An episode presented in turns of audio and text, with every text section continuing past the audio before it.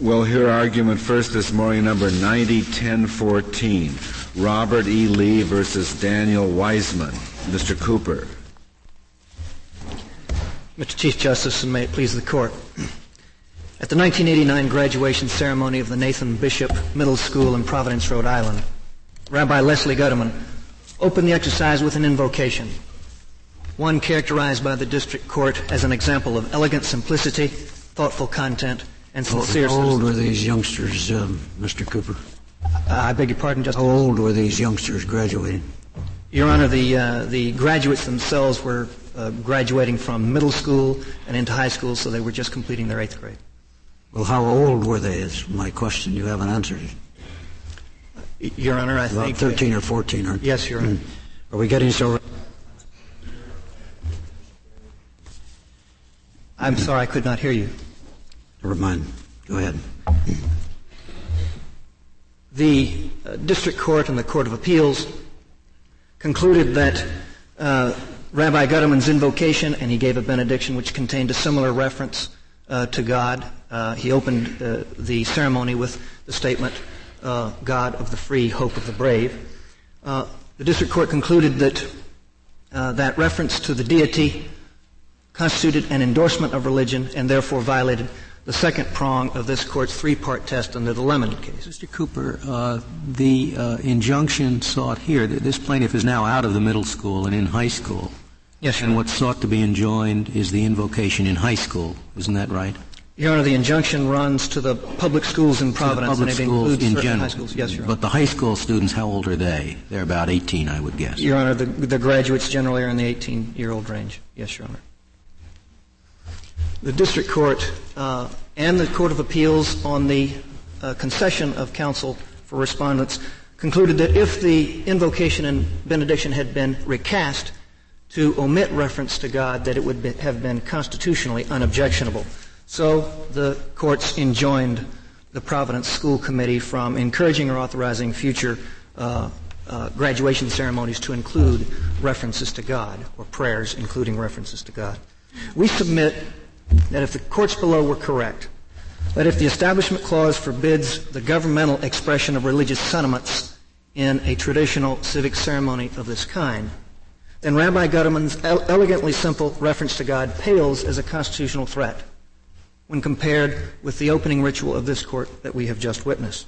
We certainly believe that it uh, cannot compare with opening uh, congressional sessions and state legislative sessions with prayer as is practiced in Congress and was upheld by this court in Marsh against Chambers. Well, isn't one of the reasons that the people who are listening to the prayer uh, are capable of exercising different degrees of judgment and hence different degrees of assent or non-assent by their being there. Isn't, yes. isn't that another distinction? Yes, Your Honor, it is. And in fact, we, we would c- uh, concede that, uh, that that is a very important part of the nature and setting of, uh, of either a graduation ceremony or a classroom prayer or a prayer as uh, as uh, expressed by this court's crier. If, if, the same prayer were offered at the opening and closing of classes in the public schools, would you be making the same argument? No, Your Honor, uh, I would not. And why not? Under be- your test, it wouldn't be coercive. They wouldn't have to participate. Your Honor, uh, to the contrary, we think that. Uh, uh, we would offer the following analytical framework for determining whether or not governmental expression of religious beliefs is coercive. Now, the, the very same prayer. The very same prayer. Yes, Your Honor. The first question would have to be, is exposure to the government's religious belief or religious expression voluntary? Is it truly voluntary? Or is it forced upon the individual through some... Uh, why is it voluntary here? Your Honor, it's, it's, it's voluntary here because the parties have stipulated to that fact. There's a stipulation. There was no uh, factual dispute over whether it's voluntary. Now, in a different case, uh, there may well be uh, a graduation ceremony in which it was not voluntary, where children are perfectly free to attend their commencement or not. Is that the theory? Your Honor, that's, that is that is the case by stipulation in this case before you. Has there been a stipulation that there's no stigma uh, to the student who uh, absence him or herself from the graduation during the prayer? No, Your Honor. There's there's there's no such. I, I, I find it very difficult to accept the proposition that it is not uh, a substantial imposition on a young graduate uh, to say you have your choice of, and we characterize it in a neutral way, hearing this prayer, uh, or absenting yourself from the graduation. Uh, in our culture, a graduation is a key event in the young person's life. Uh, the family comes, aunts, uncles, brothers, sisters. And I, I think it's a very, very substantial burden on the person to say that uh, he or she cannot can elect not to go. Your Honor, I think that uh, I think that one can make out a very serious argument to just that effect, and it would not be. Maybe that line doesn't work then. I beg your pardon. Maybe that line doesn't work. That it's uh, it's only okay if you don't have to listen to it. I mean, certainly counsel here who listen to uh, you know God Save the United States in this honorable court have to be here, That's true. right? That is true. They're, Honor. they're, they're, I don't think we let them walk in after the, after that uh, is said in the court. Well, Your Honor, yes, if, if it is, if it uh, is that uh, the uh, government's religious expression is forced upon the individual, then you must assess the nature and the setting of that Well, expression. counsel have to be here, but they but they don't have to agree to it, do they? That's, that, that is the point, and the, and the circumstances in which uh, the court's opening prayer are, is, is expressed are in no way coercive. And, and, and in that Well, regard, if, if you take that line, I just don't see how you can draw the distinction then about the same prayer given in the classroom. well, Your Honor, You don't have to listen, right? I mean, that would be your theory. Uh, no, uh, to the contrary, Your Honor, I think the classroom setting is much distinguishable. Were, were the children at this commencement exercise all seated together? Your Honor, the record does not reflect that fact, and, and I do not know. And you don't know. We don't know. And you don't know if they were all asked to stand and bow their heads. Uh, there's, there's no indication that that was the case. Counselor, if the point is that they don't have to listen or don't have to participate, why can't you use a sectarian prayer? Your Honor, I don't think that this, a, a sectarian prayer would per se be coercive. I think, however, that the more theologically specific an invocation is or a prayer is, the more likely it is to be coupled with uh, coercive elements. Uh, but uh, simply making Would you the explain prayer that to me? sectarian. Would you explain that to me? Why is it? Why would a sectarian prayer be any more coercive than this prayer? I'm, I don't believe that it would necessarily, Your Your position would require the same result if they say they had mass at the, during the, the ceremony, Your Honor, that, that I think would, would uh, be an, an extreme or example. say one Our Father 13 times or something like that. Your Honor, again, that might well be the kind of extreme example that Justice Kennedy uh, uh, referenced in Allegheny County, exhortation to religiosity that amounts to proselytization. I think that may well cross the threshold of mere expression But, but would, coercion. would one be any more co- coercive than the other? I beg your pardon? Would one be any more coercive than the other, under your view of what coercion means? I think that one can imagine and can hypothesize extreme examples, examples that would indeed uh, would indeed cross the threshold from religious expression to coercion. I don't think that Well, that how it is could you coerce the audience? They don't have to listen. I don't understand how a statement from the podium could be coercive under your view. Uh, well, Your Honor, the, the statement from the podium may be uh, accompanied by uh, various exhortations, such as uh, uh, Justice Kennedy has referenced, to actually participate through uh, through visible Nothing more than please stand, nothing more than please stand, which I assume happens in all graduations. Uh, I, that may well be true, and I don't think "please stand" is, uh, would probably rise to But the level. then, but then a very sectarian series of prayers that the student need not listen to. Why is that any more coercive than this? Your Honor, I, I, I am not making the, uh, the argument, and I do not make the, the argument that merely adding sectarian references to the prayer is going to make it more coercive. I simply suggest that one should be alerted when that happens to the, the more likely prospect that the government is th- in The government that is case endorsing a particular position. not necessarily endorsing, no, I, I don't think, uh, uh, but, but rather that it is actually engaged in an effort to coerce, engaged in exhortation to But, but maybe, I just simply don't follow you. Why one is more coercive than the other? Uh, I don't either, Mr. Cooper.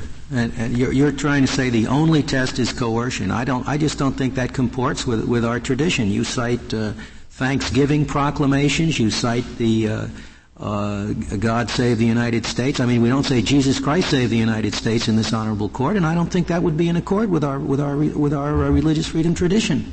Or you know, in Jesus Christ we trust on the coins. We wouldn't put that in there, would we? Uh, Your Honor, I don't. And it's no more coercive than than saying God. I don't think we would put uh, put that on the coins, but I think that is because uh, at this stage that would not be politically po- uh, possible. Because that's the only. But, but, if we could get the votes for it, we could do it under the Constitution. Is that what you think? Your Honor, in 1983, the Congress passed a joint resolution that declared the year of the Bible. In, in, in that resolution, the Congress said that the Bible is the Word of God. Uh, the President issued that proclamation. That is a sectarian proclamation. I don't think that violates the Establishment Clause. And I don't think it does any more than "In God We Trust." Would it a nation's do so motto. if a if a state legislature were to adopt a particular religion as uh, the state religion, just like they might pass a resolution saying the bolo tie is the state necktie? We'll pass the resolution that. Um, whatever the particular church is, is the state church. Although it's not coercive, we're not going to enforce it. If, if it is purely coercive, I am. If it is purely non-coercive, uh, then uh, I have a difficult time distinguishing that from the proclamation that I've just cited. So, in your view, that would be perfectly okay. Your Honor, I think that in, in light of the rule of law that we believe the uh, founding fathers established in the Establishment Clause, some finding of government coercion of religious sentiment is necessary to make out a violation. Well, that certainly hasn't been our, our um, case holdings over a substantial period of time. You, you would ask us to overturn a line of this court's precedents to reach your view. We are quite frank in our yes. in our request that you re-examine at least Lemon's applicability to the context of government expression and symbology. But, one, uh, one can abandon Lemon without going as far as, you, as you're, you're asserting, Mr. Uh, Mr. Cooper. Why, why not uh, non-coercion plus non-sectarian? Don't you really think that accords a lot more with, uh, with, with, all of the, exa- the historical examples that you give? With, with, perhaps the exception of the year of the Bible, which doesn't go back to Thomas Jefferson. Well, Your Honor, the creche is sectarian. The menorah is sectarian.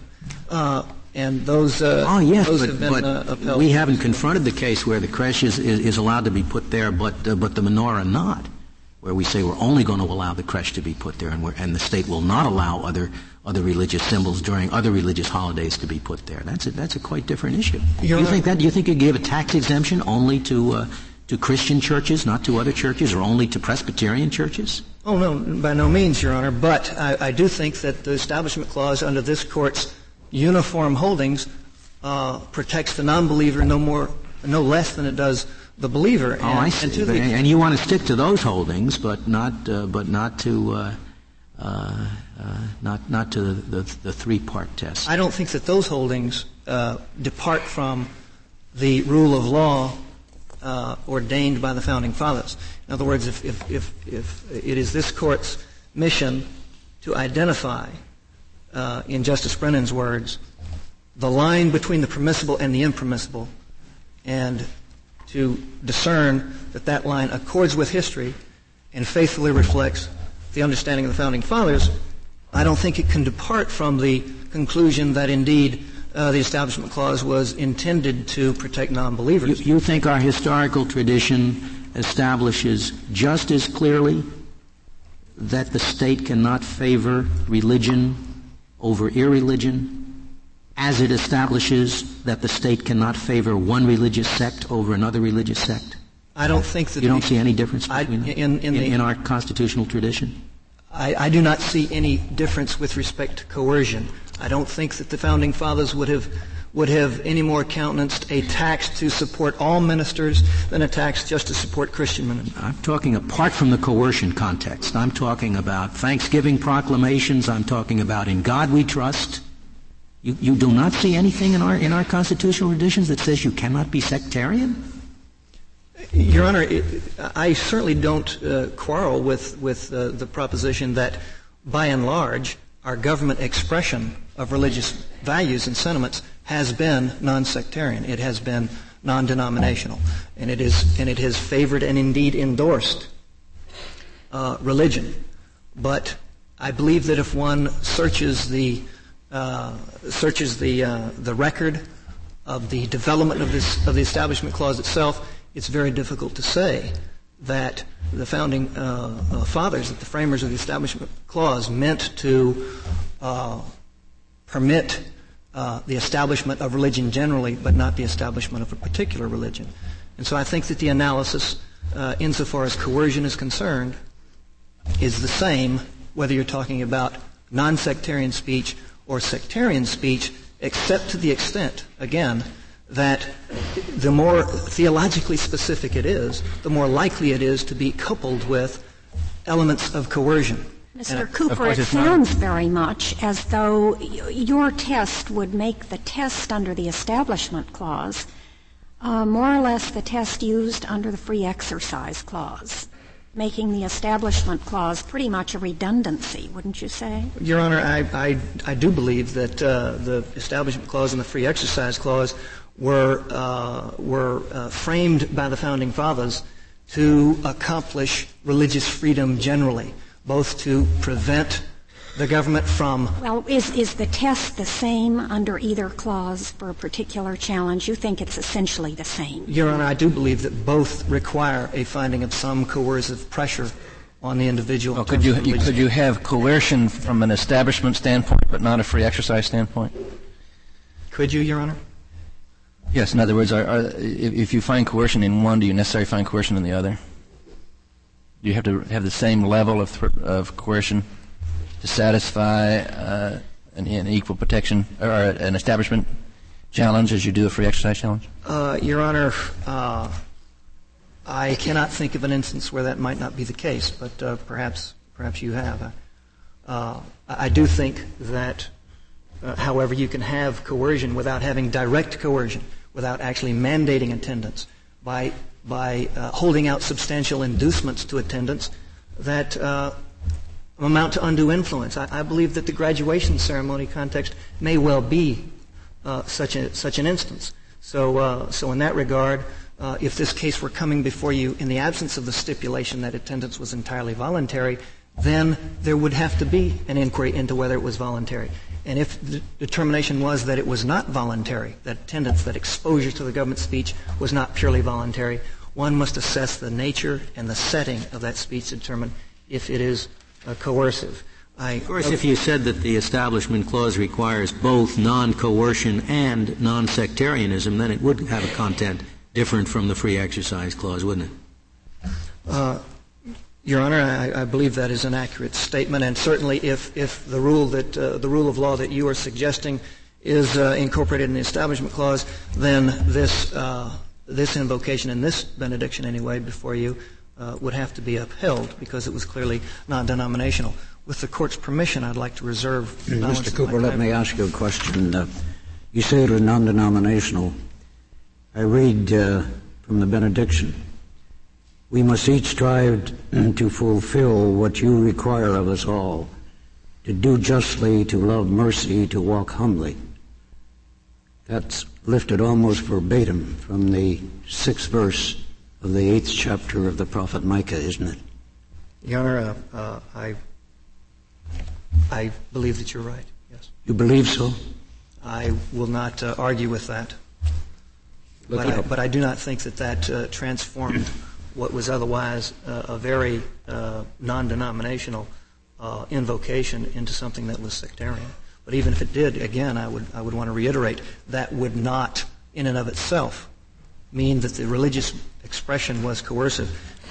When, when you say sectarian, you mean that the entire prayer has got to be lifted or taken verbatim from some traditional sectarian uh, uh, liturgy or traditional expression of prayer? Or would it, would it be, would it, let me give you the alternative, would it be uh, sectarian uh, if selected phrases had been taken, not only from the Bible, as Justice Blackmun suggested, uh, but from recognized uh, written prayers of a given religion and had just been sprinkled into this and incorporated into this, but not, not, not verbatim. Would that, would that qualify as sectarian? Uh, Your Honor, uh, it, it m- might well qualify as sectarian. In other words, if uh, to, to use uh, a prayer that is associated with just one sect uh, very clearly and distinguishably to the audience, uh, it would be very difficult to maintain that that was not. But, but how about using half a prayer or a third of a prayer? I mean, would, as you're using the word sectarian to draw this distinction, would it be sectarian if simply selected phrases had been taken out of a traditional liturgy and, and rearranged and otherwise incorporated into fresh material?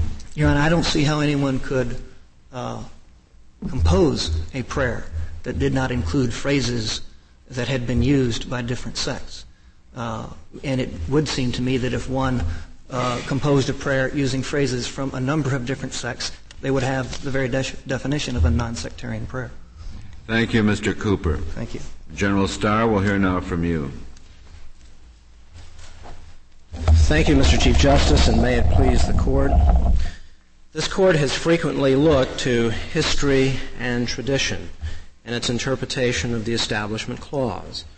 Indeed, it was Justice Brennan who said that our interpretation in this area must be guided by history and by the understanding of the Founding Fathers. Rabbi Gutterman's invocation and benediction are a far cry from practices that the Founding Fathers meant to stop by means of the Establishment Clause.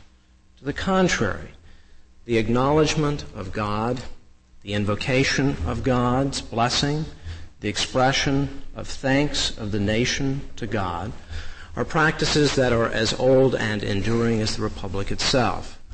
It's sectarian, uh, of course, uh, General Starr, to, to use the word God instead of Allah? Absolutely not. Not in our traditions. It could be at one level of generality, yes, of course, because you are asserting a theological belief that stands squarely in the Judeo-Christian uh, tradition, yes. But not sectarian in the sense that this court has been concerned about it.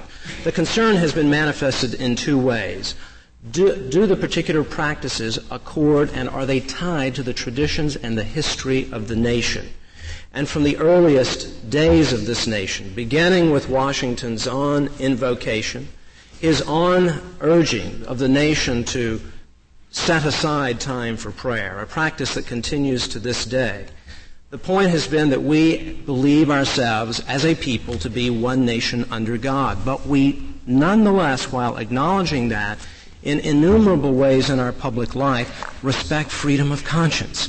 That was the point in Wallace against Jaffrey. It was that unifying. You're not, you're not urging that we re-examine Engel versus Vitale, are you? This is prayer case. We, we are not because of concerns about coercion that are, in fact, at the heart of religious liberty. It is a violation, a denial of religious liberty to coerce an individual with respect to an act of conscience. How, how is it, uh, how does the analysis fit in the situation where the child is excused from participating in the classroom prayer? How would your test uh, meet that? And how is that different from the graduation or commencement exercise, which all the children obviously want to attend? As part of their school experience. They do indeed. With respect to the classroom, we believe that even though the child is told, you do not have to participate in this, there is nonetheless a powerful, subtle, indirect, coercive pressure on the child in the, in the classroom with all that that means compulsory attendance laws, the school with its officials as authority figures, and the like. In our judgment, a commencement exercise, even on the school property, is much more in the nature of a celebration. It is a ceremony. It is not Mr. part Starr, of the educational. I, may I interrupt you for a I'm, second? I'm sorry. Would uh, this particular prayer, if given at the opening of a classroom in school, in your judgment, be constitutional or unconstitutional? If it is being given uh, Justice in Stevens the classroom by, and compelled by, by, the by the teacher in all oh, the it's compelled by the, oh, I think that's unconstitutional. That would definitely be unconstitutional. Yes, because I believe coercion is very much at work in the classroom setting, that is what, even though the court has been debating now for many years, the extent to which coercion is the sine qua non so, of establishment. So the distinction between this case and that case is simply that the attendance at the graduation is voluntary, whereas attendance at class is not. No, Justice Stevens. I tried to be clear in saying that I believe the graduation ceremony is a ceremonial event. It's not part of an instructional program in the schools. It is more like attending the inauguration of the president suppose or the mayor. Suppose attendance were required at the graduation ceremony. I think the case becomes more difficult, but I would still say that as this court's cases have said that acknowledgments of God and the role of God in our life as a nation is in fact a part of accommodation that it seems to me the correct answer mm-hmm. is to say, mm-hmm. yes, you must be there. You cannot be required to participate in the prayer such as you must rise and the like. But you can in fact exercise your freedom of conscience the way we do when we're asked to pledge allegiance to the flag of the United suppose States. Suppose the whole class you, was asked to rise. Suppose that they walk down as a class together to the strains of Elgar, and they sit as a class, and they're all asked to rise. Um, and I, I, take it the option you're suggesting. We look. This is a mandatory attendance. I take it the option you're suggesting is that the uh, students who object can remain seated. Well, they may choose to stand, but the point is, Cross we listen. Fingers now, Justice Kennedy, we hear a lot of things in a free society with robust and uninhibited debate with which we fervently disagree, and a prayer may be among them. The point is, are we seeking to accommodate the traditions of the nation, or are we trying to engage in what this court has warned about time and again? Except the prayer is not, General, a prayer is not one element uh, in a dialogue between people. It's an element conceivably in a dialogue between the people and God, but I don't see how you can analogize that uh, to free debate. No, the point is that the act itself is an act of acknowledgement of our traditions as a people. When we look to history, when we heard what happened in this courtroom this morning, God's name was invoked on two inst- in two instances. You had to be here and you had to stand up, didn't you? I, I felt it necessary to stand up, but the point is that we do, Justice Souter, have to listen to things. We don't have to, and this is, this is the distinction, and I hope I'm being clear. And that is in Barnette, you shouldn't have to participate in the, sen- in the sense of giving assent. You may have to be present to hear things that you disagree with, but does that violate freedom of conscience? I don't think so unless the government is seeking to coerce the individual through proselytizing.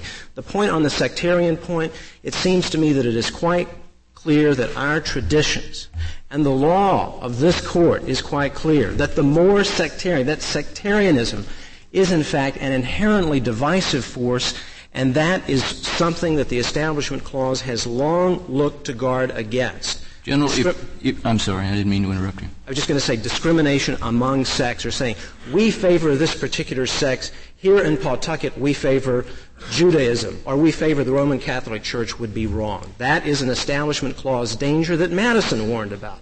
That's if, sectarianism if we accept the, the kind of the concept of tradition as a, as a source of a criterion, don't we really have not an easy answer here, as I think you're suggesting, but a difficult one because we've got we've really got two traditions that we're going to have to reconcile. One is a tradition of some religious expression on public occasions, and the other is a tradition which I guess uh, is is the school tradition uh, which does not have such a history, uh, and which, at least so far as your brother is concerned, uh, should be treated on the assumption that Engel is good law. So if Engel is going to be good law, then when you get to the point of tradition, we've got to choose which tradition it's going to be. Is it going to be the tradition of Engel, or is it going to be the tradition of non-educational public gatherings at which the deity is mentioned? I don't think that the Engel tradition is, is implicated outside the classroom. I urge the court to think long and hard before it determines that a graduation prayer is more in the nature of a classroom event with the teacher in control of the classroom and with a child in that setting having to get up and vote with her feet. As isn't the analogy a lot closer there than it is to a presidential inauguration? It is certainly closer, but the points, may I, Mr. Chief Justice, respond? The points I would make very briefly are these. There are parents and loved ones present. This is, after all, as a legal matter, and I think the legal aspect yes, of but this. Have you ever been to a graduation where the parents sit with the children? I beg your pardon? Have you ever been to a graduation where the parents sit with the children? No, the, the presence of the parents the is, is not a talisman.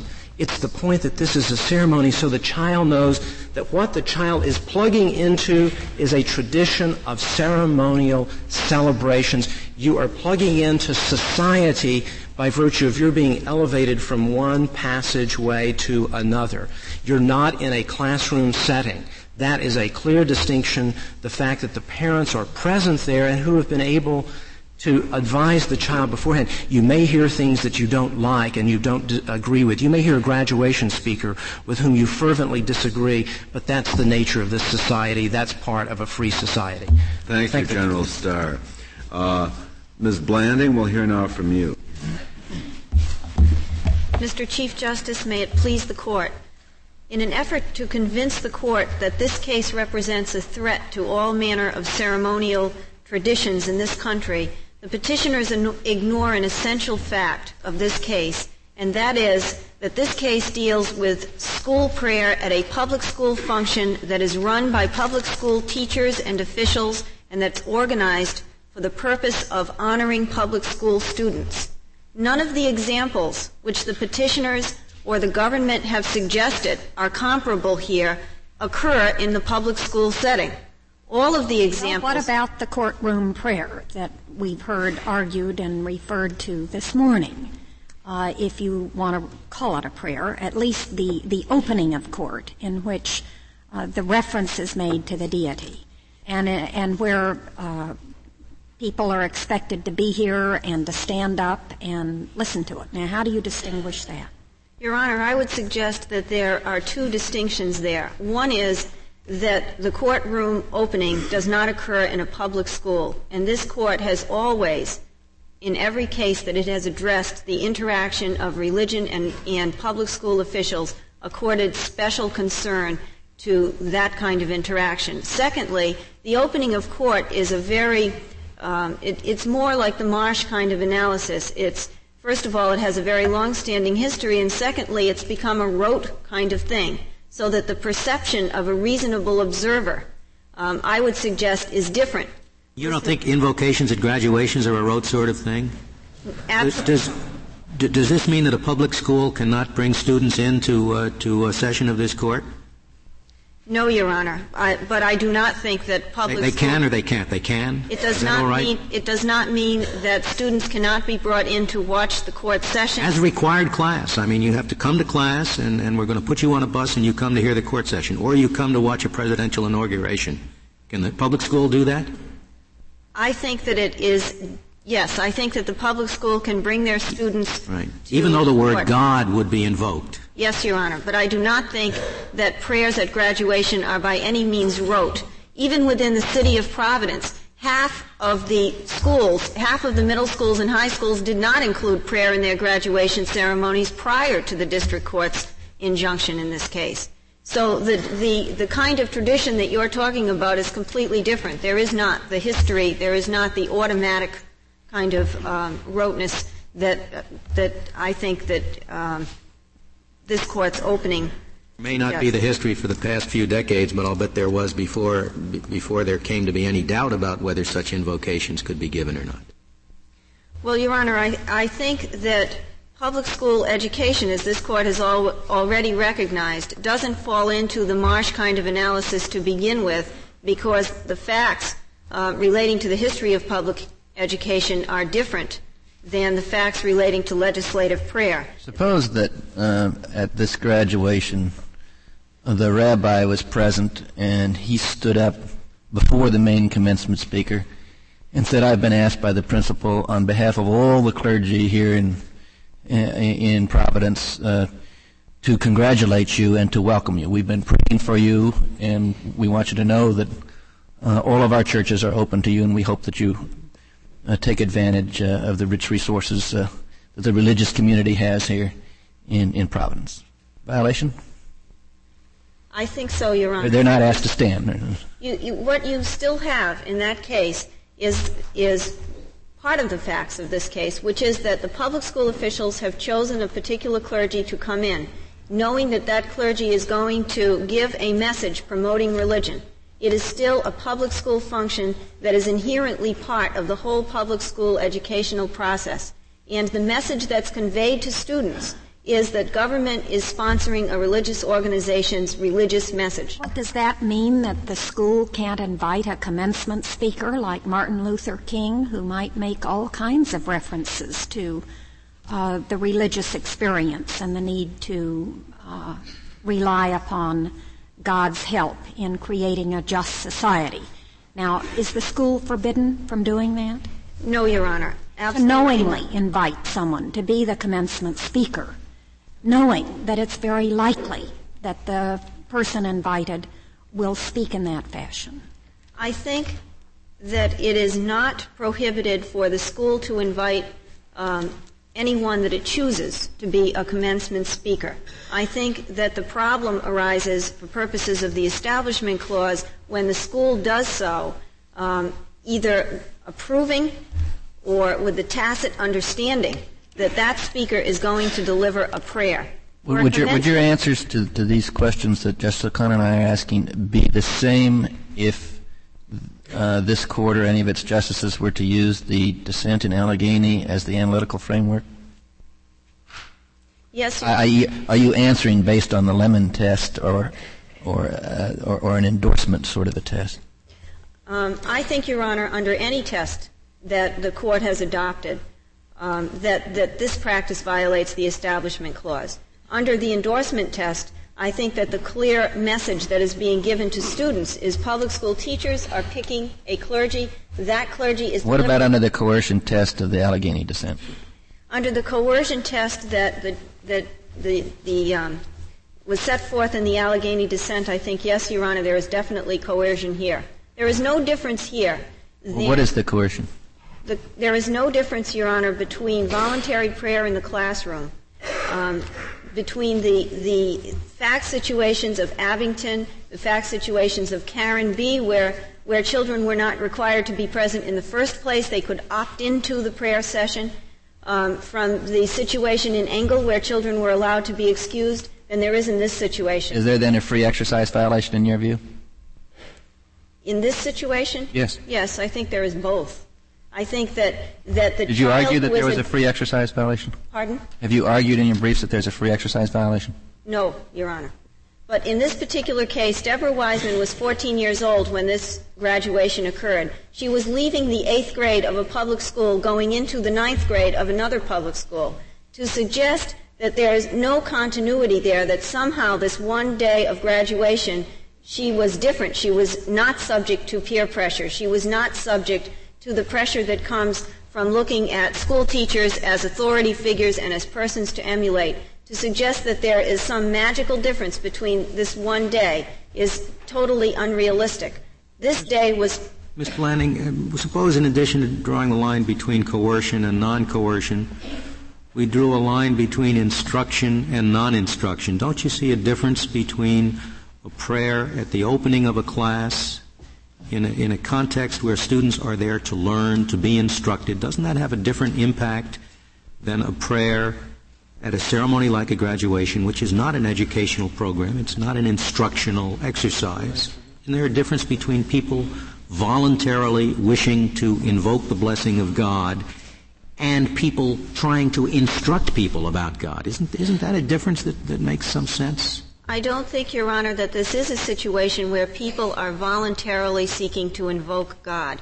This is a ceremony um, that is directed to children, that is developed for the purpose of honoring children at a very important day of their lives. Well, you, we have invocations like that at all sorts of events, not just high school graduations. I mean, we do it at the opening of court, we do it at the opening of Congress. It's, it's, it's people in a, in a country which overwhelmingly believes in God, wanting to invoke God's blessing without trying to instruct others about that. Why is, now, why is it suddenly different when it happens at a high school graduation or a middle school graduation? I think it is different, Your Honor, for the same reasons that this court has always accorded a different level of scrutiny to public school situations. We do, in fact, have here a situation where the children all walk in, walked into the graduation together. They were not seated with their parents, they were seated together. They were asked to stand to say the Pledge of Allegiance, and they remained standing for purposes of listening is, is, to the is invocation. This, is this apparent from the record? It is not, Your Honor. This record was submitted on an agreed statement of facts, and the city below contained in the agreed statement It is not, Your Honor. The, the city never argued a coercion argument either before the United States Court of Appeals or before the district court. So there was never a reason to raise the coercion, the, the facts related to coercion I, at those levels. That, that may be a reason to object to a particular argument made here, but I think you probably should confine yourself to the record when you're talking about facts. Yes, Your Honor.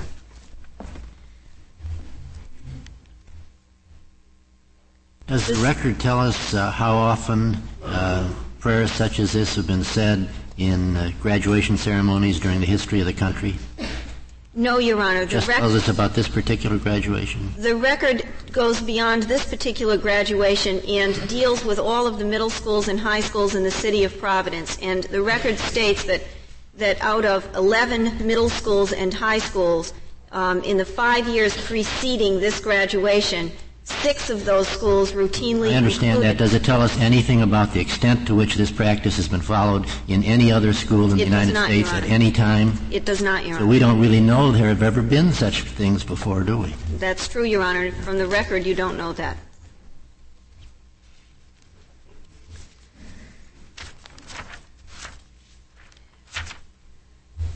Not only does the city's argument ignore the essential nature of this case, but the city urges an interpretation of the Establishment Clause which would set the stage for radical changes in the relationship between government officials and religious institutions.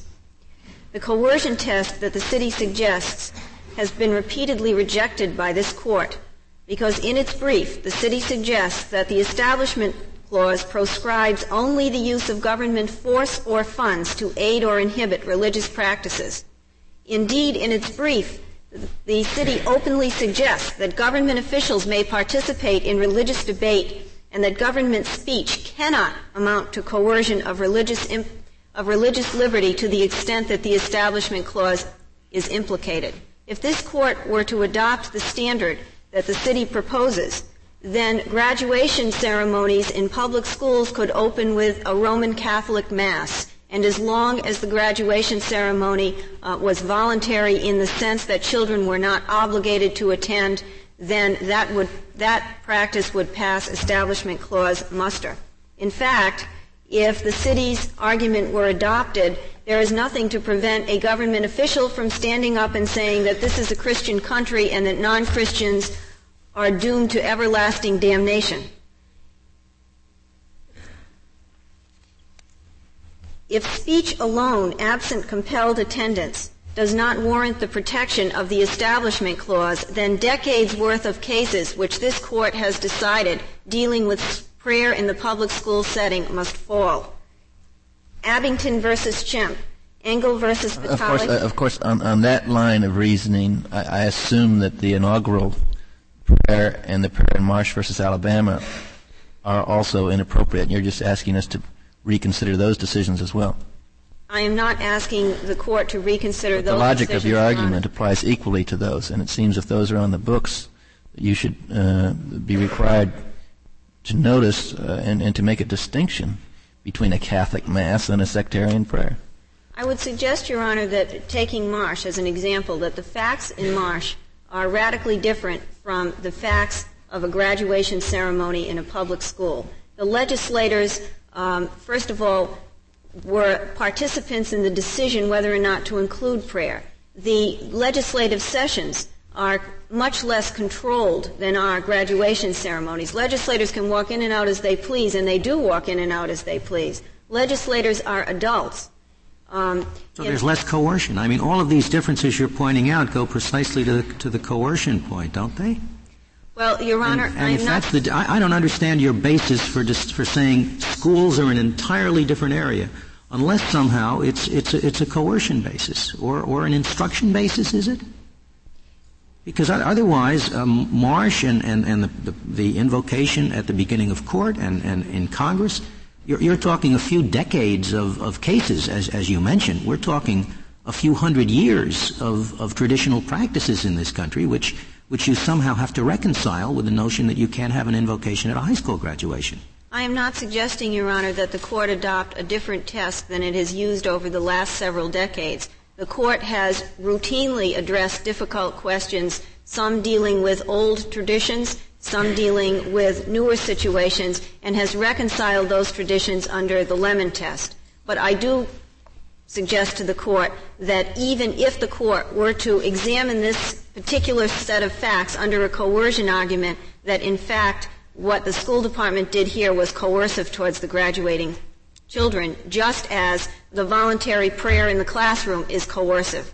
The mere fact that this is removed from a classroom and takes place at a public school function instead of in the school building on a class day doesn't change the essential nature of the case. Well, is that a product of the manner in which the graduation is held and the freedom to come and go or lack of freedom to come and go?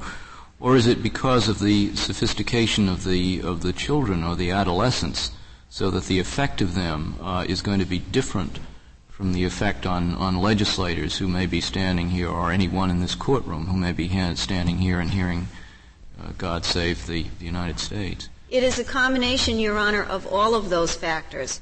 Um, this, in a sense, all of the Establishment Clause cases that this court deals with are, are fact specific. They depend, as, as, an example in County of Allegheny, they depend on the specific facts um, that are before the court. And in this case, yes, you have school children who are more impressionable than adults. You have school children who are part of the public school and public education arena and are subject to um, pressure from teachers and who use teachers as role models. You have, in addition to that, you have the fact that a schools generally and graduation ceremonies in particular are much more controlled. The students have no authority to, con- to control what happens at a graduation yeah, what, what, about uh, graduations from state universities on your analysis? If we have a prayer of this sort, is, is the result going to be different on your view?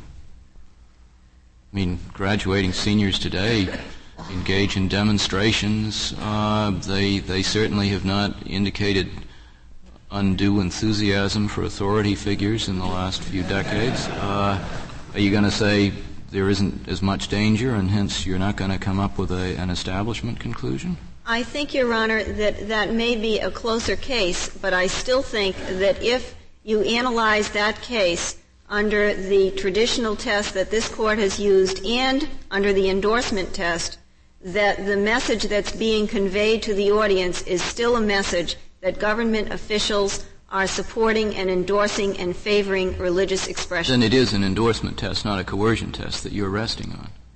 Yes, Your Honor. I am resting on the traditional court, the traditional test that this court has always applied in school cases um, in combination with the endorsement test, but I am also saying that it is coercive here. So that even if the court were to adopt the coercion test, not the coercion test which the city has suggested, because in that case um, decades worth of cases would fall, and there are many, many situations that this court has held violate the Establishment Clause that would not under the city's test, even sectarian prayer, as the court raised earlier. Um, but under the the under the coercion test that acknowledges that coercion can be very subtle, that it is not simply limited to is a citizen forced to pay money to support a church or is a citizen forced to stand there and participate in a religious exercise under an analysis of coercion that takes into account the subtle kinds of pressures that can be exerted on people and particularly on children, then yes, I think that the practice here was coercive. On college seniors, I mean, that was the last hypothetical. On college seniors, you think they are being coerced more than the people in this courtroom when, when there's a, an apparent endorsement of th- religion? I think that a coercion test applied to college seniors would be a closer case and would need to would need to depend more on the facts. But the I problem is if you don't use a coercion test, if you use an endorsement test, which you seem to be falling back on when, when, when you're presented with a college example, then there's no basis for distinguishing schools from courtrooms from, from halls of Congress. There is, Your Honor, because Part of the endorsement test depends on the perception of the audience and what a, a, reasonable person in the audience would perceive is, be, is the message that is being promoted. And in this case, the audience is primarily school children. And they are the audience. College, colleges we're talking about now. I'm sorry, Your Honor, in a college graduation. Mm-hmm.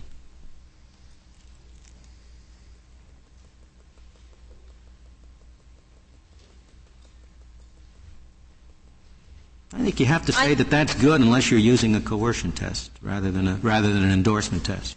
I think the message to college seniors, Your Honor, would still remain under the endorsement test that the school officials that are that are um, putting on and organizing the graduation, if they are choosing a clergyman, as happened in this case, if they are suggesting to the clergyman, as happened in this case also, the school officials told the clergyman what kind of prayer he could say.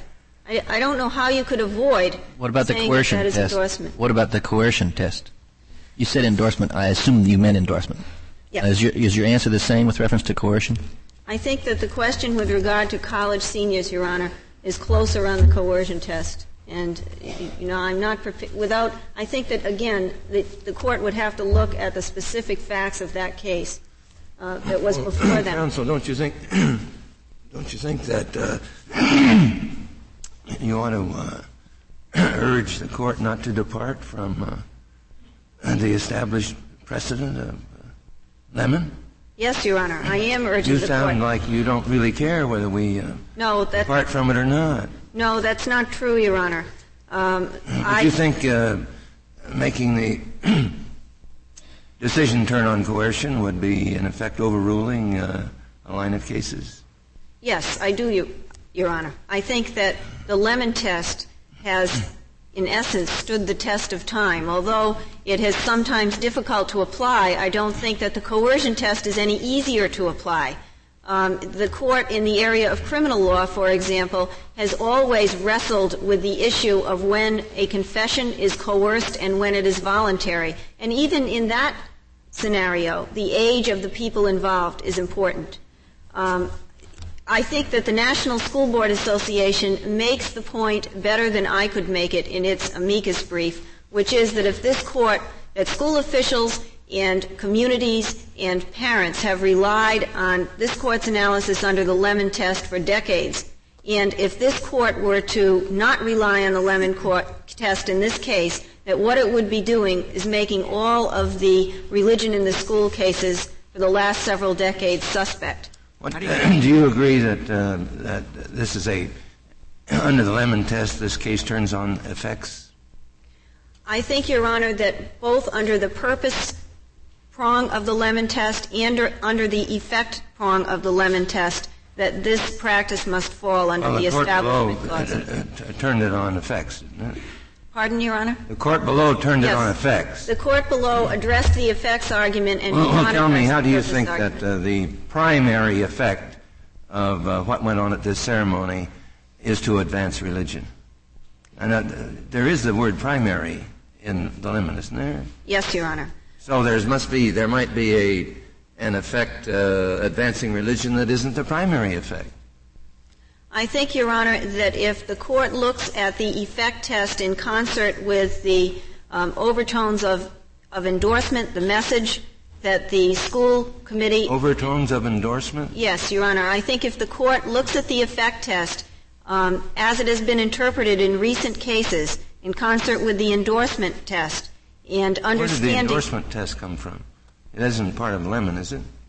Well, Your Honor, I, in. Is it or not? The way that I is it or not? Well, I understand. The way I understand it, Your Honor, it is that the court views the endorsement test as part of the effects prong of the Lemon test, and I think that the message that is conveyed, the effect of having a school pr- a prayer delivered at a public school function, that the effect and the message that's conveyed to the primary audience, which is the school children, is that public school officials are not only endorsing religion, they're endorsing a particular religious message that is being delivered by this particular clergy whom they have chosen. Ms. Blanding, do you subscribe to that version of the Lemon test which says that uh, uh, the primary purpose and effect must be must not be to advance religion, or to the other version that says that a primary purpose or effect must not be to because we, we've used both depending upon whether we want to uphold or not to uphold which which which one of the two do you like? Your honor under either analysis i think that the primary purpose and effect in this case of the school department's practice um, is to advance religion. There is nothing in the agreed statement of facts that was submitted to the court below that suggests the government's purpose in including prayer in part of the, the school's commencement exercises and not including them in other of the school's commencement exercises. The government makes the argument that by including prayer they are merely acknowledging religious tradition. However, this court has always recognized the fact that prayer is the, is inherently religious. It's not simply a passive acknowledgement as um, the display of a nativity scene or the display of a menorah may, in some circumstances, be passive acknowledgement. It is active. It is worship. To, to say that any vocal prayer is merely an acknowledgement of religious traditions is to diminish the value of that prayer. Furthermore, I don't think that it is possible to devise a non-sectarian prayer that covers all people and all religious beliefs. Um, this country has become so much more diverse than it was when it was founded in terms of the religious beliefs of, a, of its citizens that it is virtually impossible to devise a prayer which encompasses the beliefs of all of those citizens. Um, with regard to the effect of including a prayer, as I stated earlier, the message that must be given by public school teachers who have chosen a particular clergy person and have brought him into a public school function to deliver a prayer is that the public school is, at the very least, saying that prayer is a preferred practice. And by doing so, they are giving a message to non-adherents and non-believers that their religious beliefs are not as important, that they are outsiders, and that the public school system does not belong to them in the same way that it belongs to believers. Why doesn't a Thanksgiving proclamation do that, and why is that any worse? A Thanksgiving, I think under its facts, Your Honor, a Thanksgiving proclamation is much different than a prayer which is delivered to a specific audience of children in a school setting which is as controlled as this one. The Thanksgiving proclamation is not really delivered to any specific audience. In fact, I'm not sure that there is anyone that would have standing to bring such a case. But if you're talking about making people, you know, if, if that's the test, whether people are made to feel like outsiders, if you're if you're going to use an endorsement test, is there anything that's more of an endorsement than a Thanksgiving proclamation, which virtually every president has, has issued? Your Honor, I think that again there are some marsh elements or in some sense, the Thanksgiving Proclamation is more like Marsh and has some more of the elements of Marsh than this particular case does. I don't see what a controlled classroom environment has to do with endorsement. I can see what it has to do with coercion, but not with endorsement. I think that in terms of the message that is being given to the audience, the primary audience, um, the whole set of facts around a graduation ceremony are relevant to the endorsement inquiry. Isn't that also uh, a substantial part of the answer to the to Justice Scalia's question about the Thanksgiving proclamation? Effect depends on the who's receiving it, and the and the audience is different. Don't don't you rely at least in part on that? I do, Your Honor. Again, I think this case is essentially a school prayer case, and it must be looked at in that context, as this court has always looked at um, cases dealing with the interaction of religion in the schools in a special context. Thank you. Thank you, Ms. Blanding. The case is submitted.